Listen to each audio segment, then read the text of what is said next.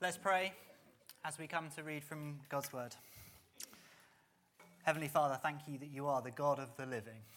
Thank you that you are a God of love, a God of great power. And Lord, as we read your word and as I speak, I pray you would speak through me. I pray your Holy Spirit would move in our hearts and minds. You would be glorified, you would be lifted high. And in our hearts, we would love you more deeply and more wonderfully than ever before. Come and do that to your glory, we pray. In Jesus' name, amen. Amen. What is the most important command of God? What is the most important command of God? This is surely a crucially important question. And in the passage we're about to read in Matthew twenty-two, a lawyer comes and asks Jesus this very question. And so we're going to see how Jesus would answer that question. What is the most important command of God? So we've been going through a sermon series in the Gospel of Matthew, and today we're going to read Matthew twenty-two, verses thirty-four to forty-six. It should appear on the screen behind me, um, but please open your Bibles if you've got them. Matthew twenty-two, thirty-four to forty-six. When the Pharisees heard that Jesus had silenced the Sadducees, they gathered together. And one of them, a lawyer, asked him a question to test him. "Teacher, which is the great commandment in the law?" And he said to him, "You shall love the Lord your God with all your heart and with all your soul and with all your mind. This is the great and first commandment. And a second is like it. You shall love your neighbor as yourself. On these two commandments depend all the law and the prophets." Now, while the Pharisees were gathered together, Jesus asked them a question, saying, "What do you think about the Christ? Whose son is he?" They said to him, "The son of David." He said to them, "How is it then that David in the Spirit calls him Lord, saying, 'The Lord said to my Lord, sit at my right hand until I put your enemies under your feet'? If then David calls him Lord, how is he his son?" And no one was able to answer him a word, nor from that day did anyone dare to ask him any more questions. It's amazing, isn't it? God even uses his opponents for his purposes. We've been reading Matthew twenty-two, which is a chapter where the Pharisees who oppose Jesus, who want to kill Jesus, keep asking him questions, and every time Jesus responds with a brilliant answer.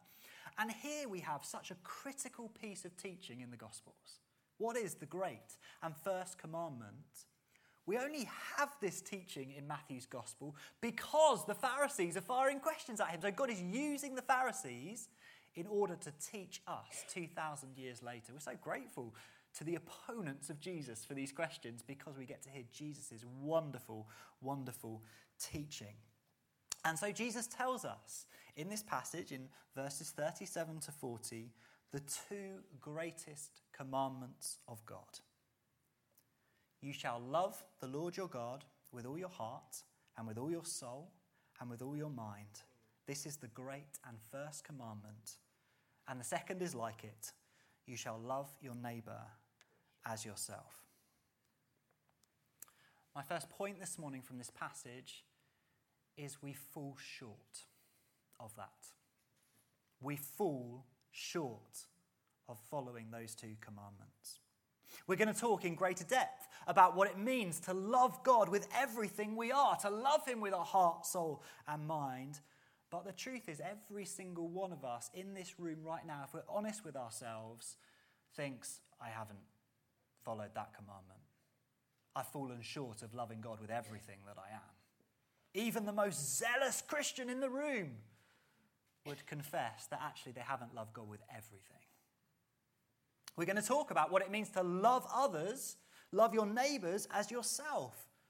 But all of us, if we're honest with ourselves, know that we haven't done that one either. None of us have truly loved others as we love ourselves. All of us fall short of those two commandments. Even before we've unpacked what they mean, we know that we have fallen short of obeying those commandments. Now, in my life, I've spoken to a number of atheists and agnostics who've said to me, "Duncan, I'm a decent person. I'm a good person. If God does exist, when I meet him, I'll explain to him that I just wasn't sure whether he existed or not. And he'll know that I'm a decent person, a good person. And he'll be like, that's fine. That's okay. Come into heaven. Have you ever heard that one? Look, agnostics often share that with me. Militant atheists tend not to say that, actually. But agnostics, who aren't quite sure what's true, do often say, I'm an okay person. I'm a good person. It'll be all right when I stand before God. But here in this passage, God in human flesh, God in the person of Jesus Christ, God the Son, explains that the most important command, the first command, the great commandment, is to love God with everything. And then he says to love others as yourself. And then he says the law and the prophets depend upon these two commandments. Another way of putting that is this: living a good life in God's eyes depends first upon loving him with everything, and secondly upon loving others as yourselves. Everything that a good life entails depends upon those two things. I don't know about you, but in my life, I want everything I do to be about loving God and loving others. And if I can live that life, then that would be a perfect life. But I know that I haven't done that. I know that I've fallen short of that. And so whether you're a Christian, whether you're agnostic, or you're an atheist, you're so welcome here this morning. But every single one of us ought to read those verses and say, I just fall short. I need forgiveness. I need mercy. I'm in trouble. If those are the two most important commandments, I am in trouble. I need a saviour. That's our first response to these verses. I need a saviour. The good news of Christianity isn't, you're a decent person, you'll be okay. No, the good news of Christianity is, you've fallen short of following even these two commandments. But we have a saviour in Jesus Christ. We all messed up with just the first commandment. Every single one of us. How can we be forgiven? Well, the answer is the cross of Christ. Jesus died upon the cross. He bore our punishment. He took our lack of love towards God and our lack of love towards others, and he bore those things in his body upon the cross. He took our sin upon himself so that we might be forgiven, so that all who believe in Christ might have their lack of love forgiven. And so the first appropriate response to these verses, this great commandment of Christ, is to run to the cross for forgiveness. Run to the cross of Christ and receive forgiveness. You have fallen short, but mercy and forgiveness is available in Jesus Christ. Put your faith in him, believe in him, trust in him, throw yourself upon his mercy this morning.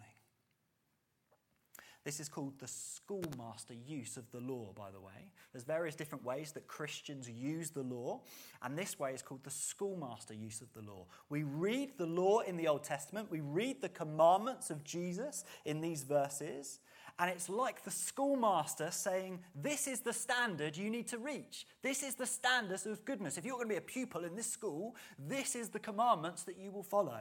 And so the schoolmaster use of the law says, oh, I'm a sinner. I've fallen short.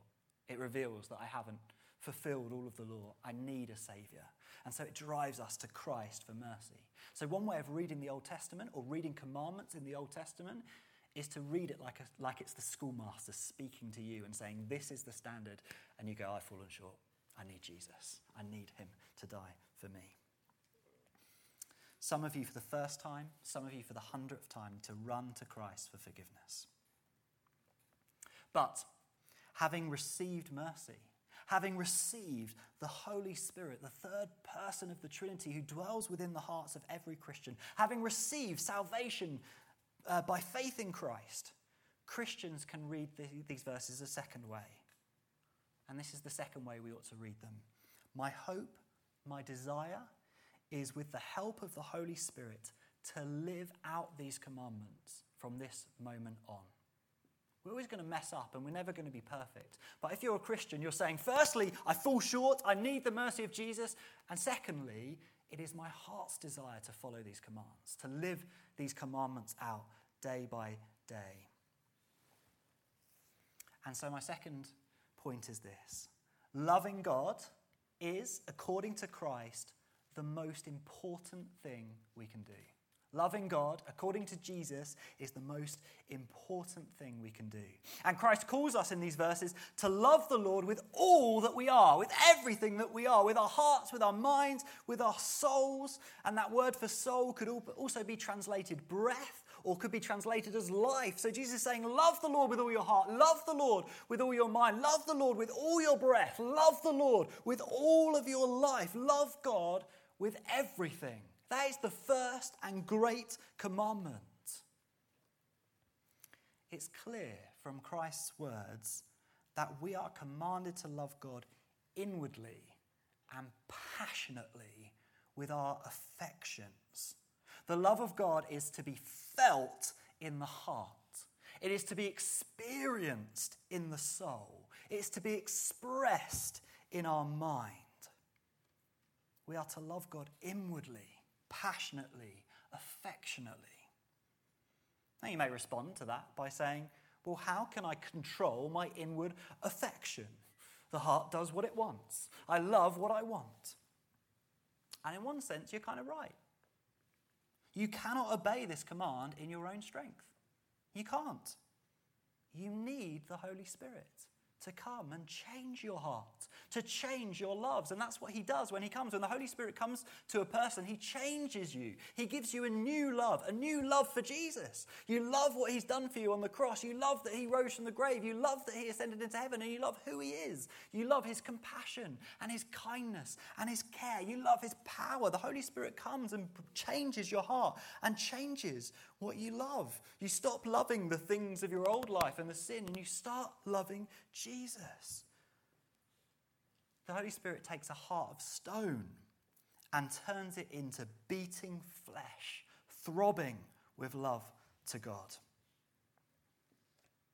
If our first response is to run to Christ for mercy, then our second must be to pray for the Holy Spirit's help and transformation. Lord, I, I, I want to love you. I want to love you. Holy Spirit, change me. Give me greater love.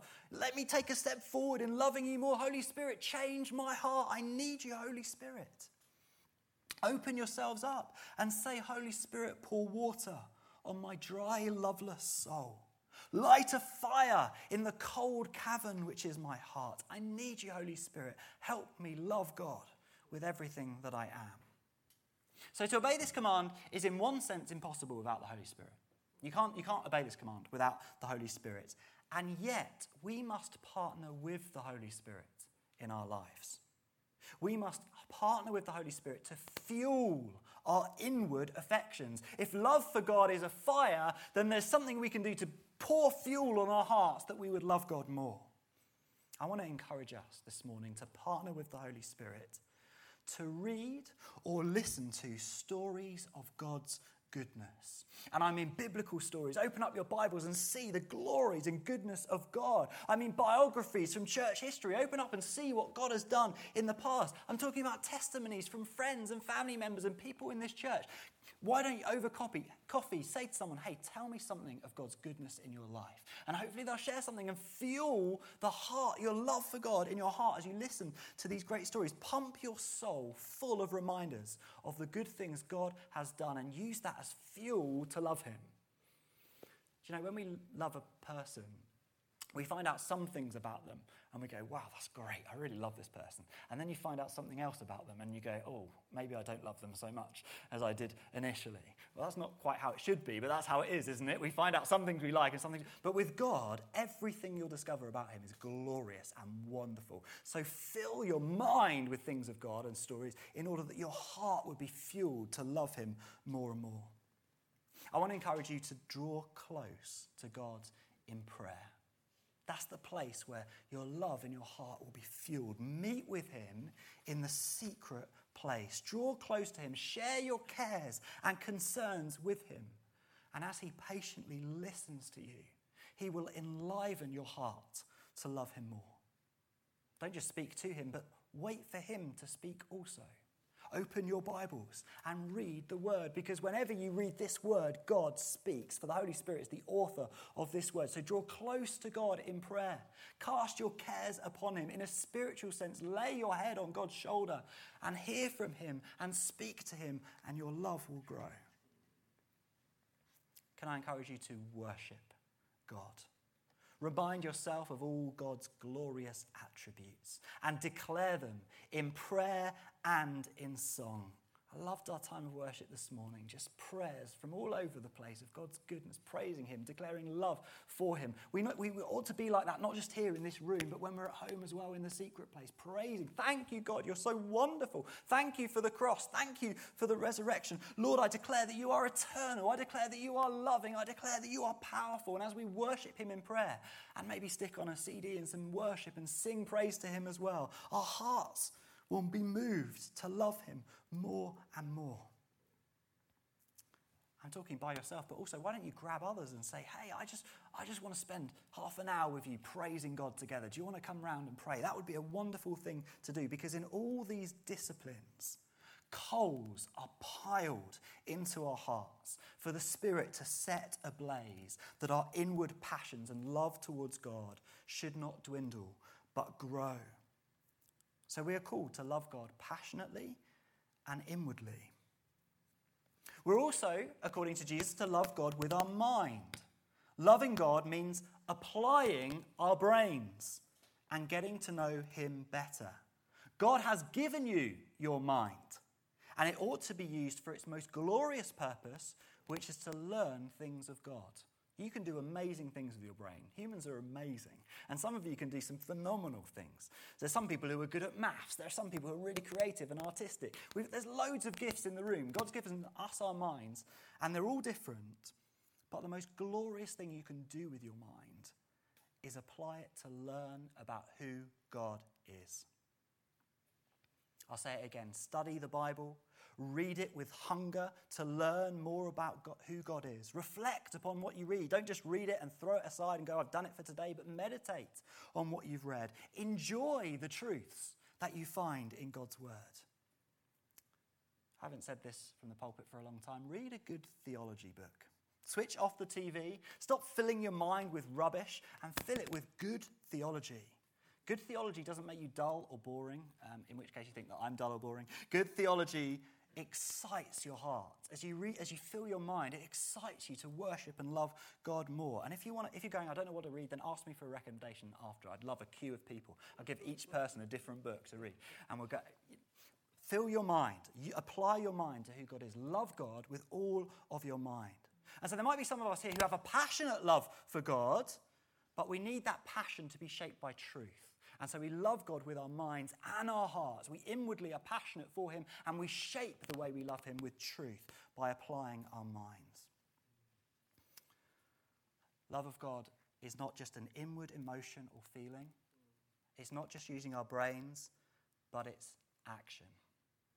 We know this instinctively as Christians, because the love of Christ was shown most clearly in His death upon the cross. He did something. He loved us with His deeds. And so every Christian knows that it's not just passion in our inside or brain that's filled with knowledge. No, love for God must be with action.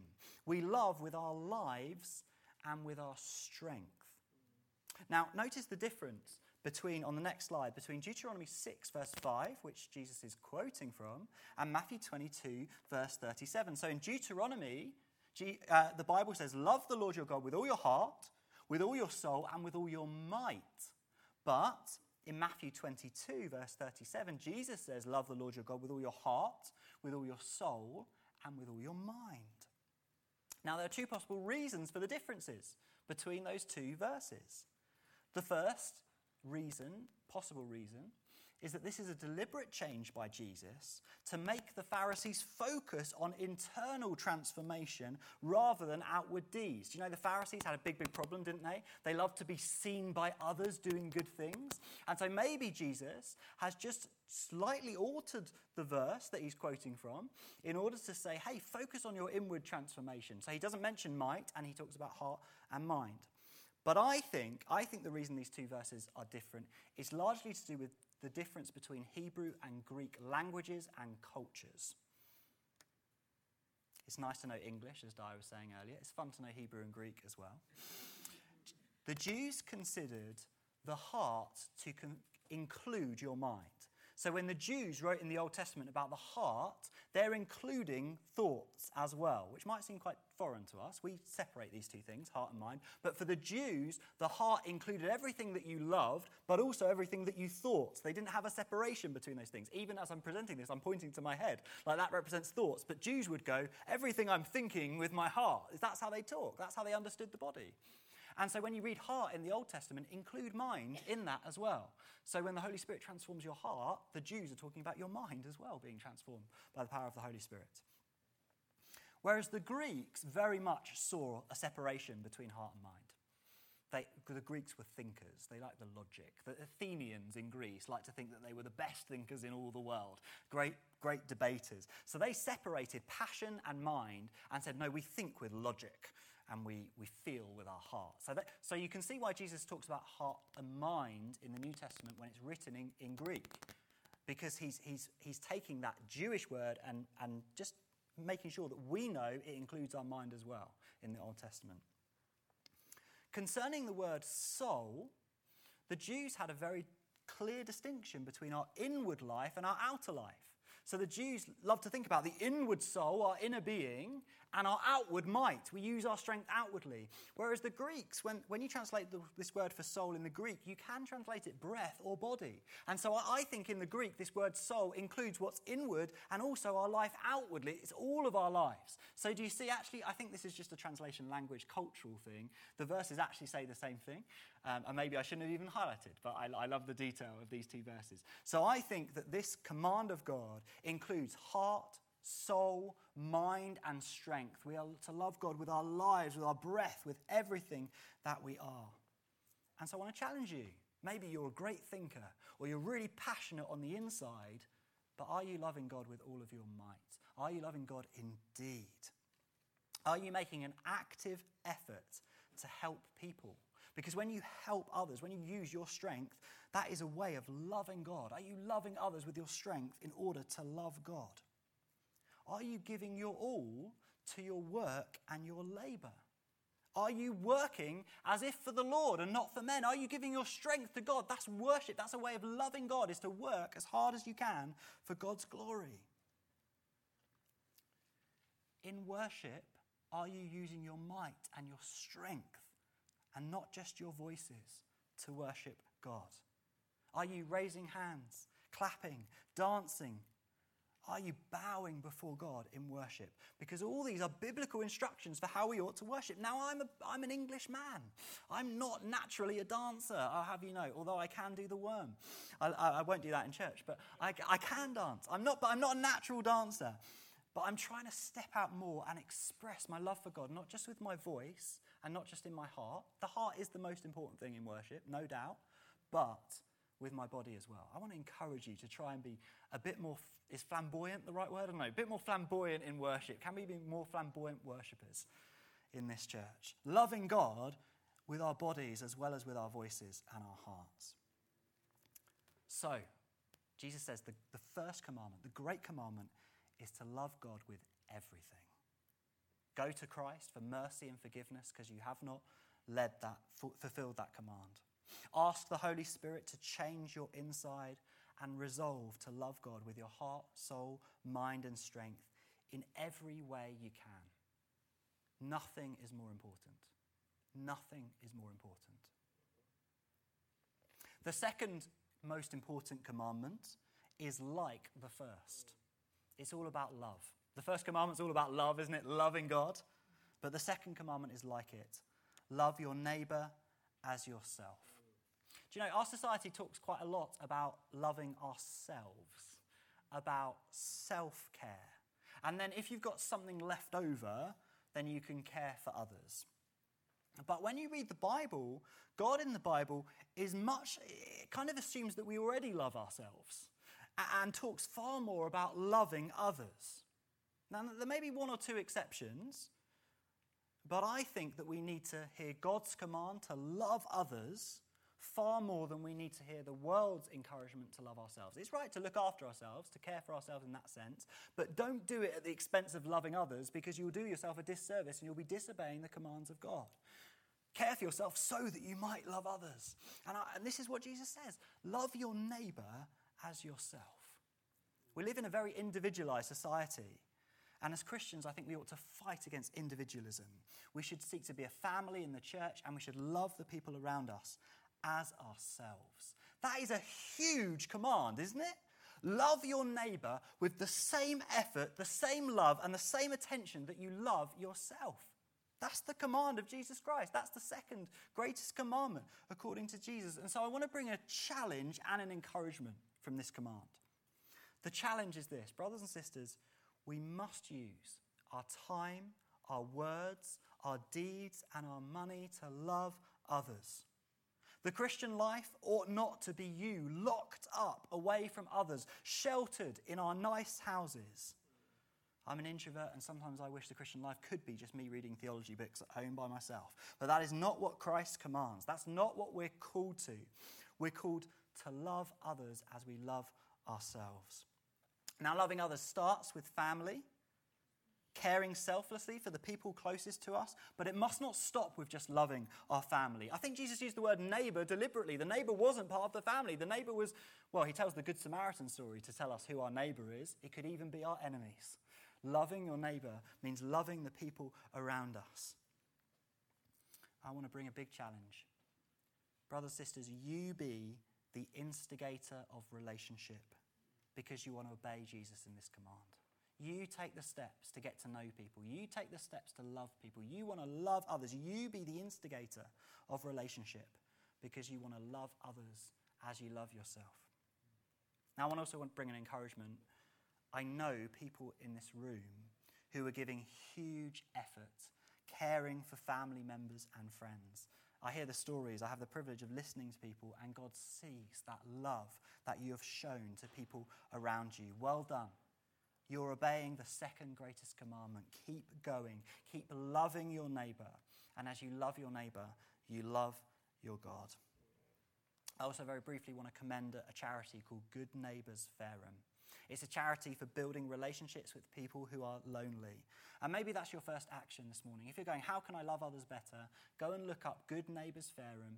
That, and if you if you sign up and give them your details, they'll connect you up with someone in this town who who needs some friendship, basically. And you can then go and give time to them. And that would be a wonderful way to love others as yourself. So, know that you fall short of these commandments of God.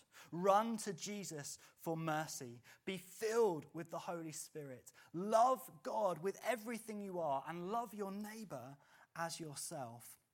Everything depends upon these two commandments. All the law and all the prophets, everything you read in the Old Testament depends upon these two commandments of God. And that means that everything you do ought to also depend upon these two things. As I said earlier, this is how I want to live my life. That every thought, every word, every deed, everything about me would depend upon loving God with all that I am and loving others as myself. That's why I'm praying for myself out of these commandments. But I have thus far ignored verses forty-one to forty-five, and I want to very briefly comment on those verses. So, so I want us to see the supremacy of the Messiah in verses forty-one to forty-five. The Pharisees have asked Jesus their questions. Hey, what about this woman who's been married seven times? Who's she going to be married to in the resurrection? And Jesus answers their question. God is the God of the living. There is no marriage in the resurrection. God, God is the God of the living. They've asked him about what is the greatest command, the first and greatest commandment. They've asked him whether he sh- you should pay taxes to Caesar or not. The Pharisees have asked their questions, and Jesus has answered them all perfectly and gloriously. But now Jesus asks his own question. Hey, you guys, you've asked your questions. Now it's time for my question. And his question addresses the most important question of all, which is, who is Jesus? Who is Jesus? The Messiah, or the Christ, was the king all the Jews were waiting for. he would be a descendant of David and he would reign over Israel, defeating the enemies of Israel. In fact, God would make the enemies his footstool. So this king would sit on his throne and put his feet up upon the enemies who God has defeated through him, and he would reign on earth forever. So the Jews are waiting for the Christ. They're waiting for the Messiah. He's going to be a one. They're like, who is this person? When he comes, it's going to be amazing. Finally, King David's descendant would reign on the earth. But Jesus' question concerns Psalm one hundred ten, where David says this: the Lord, that is Yahweh, so God, the Lord God says to my Lord, and when he says my Lord, he's talking about the Messiah.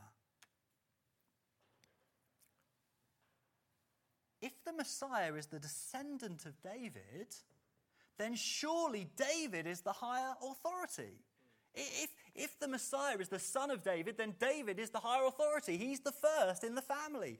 And yet David, in Psalm one hundred ten, when he speaks about the Messiah, calls him my Lord. That's the wrong way round. That's not how culture works when Jesus is speaking. It should be the children who go to their fathers and grandfathers and pay them homage and give them respect. They should honour their elders. But here in this Psalm one hundred ten, David, King David, says, my Lord. The Messiah is my Lord. And Yahweh, the Lord God, speaks to my Lord, the Messiah, in Psalm one hundred ten. David is saying that the Messiah is superior to him in this psalm. Why is the Messiah superior to David? Well, because actually David wasn't first. The Messiah was first because Jesus is the Messiah and Jesus is God. And he has always been and will always be. He is the Lord. He is David's Lord.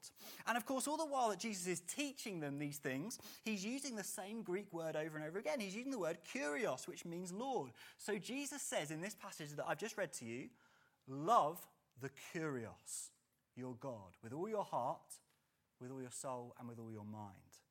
And then he says, the kurios says to my kurios, quoting from Psalm one hundred ten. So here's what Jesus is really saying. I am the Messiah. I am superior to David. I am David's kurios. I am David's Lord. And actually, I've just told you to love the Lord with all your heart, with all your soul, and with all your mind. So what I'm really saying is you ought to love me with everything that you are, because I am God. I am kurios. I'm using the same word over and over, peppering the word Lord throughout what I'm saying in order to reveal to you, Pharisees, that I, I am God. I am the Lord. I am David's Lord. I am, I am the Lord. I am the one who ought to receive your great, great love. And so that's what we do in this church. We're called Christ Church Fareham because we love Jesus with everything that we are. We love him with all our hearts. We love him with all our minds. We love him with all our souls. We love him with all our strengths, or at least we're trying to do that, because we know that he is glorious. He is the Saviour. He is the Lord. He is the King. And no one dared to question him after that. The questioning is over. Jesus has answered the questions. And no one can answer the question that he asks. Jesus Christ is the descendant of David, but he is also the Lord of David, the King who will reign forever. And the Lord, Jesus Christ, God himself, teaches us how to live. Love God with everything, everything. Love him with everything. Inward and outward and mind and heart. Love him with everything. And love your neighbour as yourself. Can we stand? And can I ask the band to come to the front? I'm going to pray for us.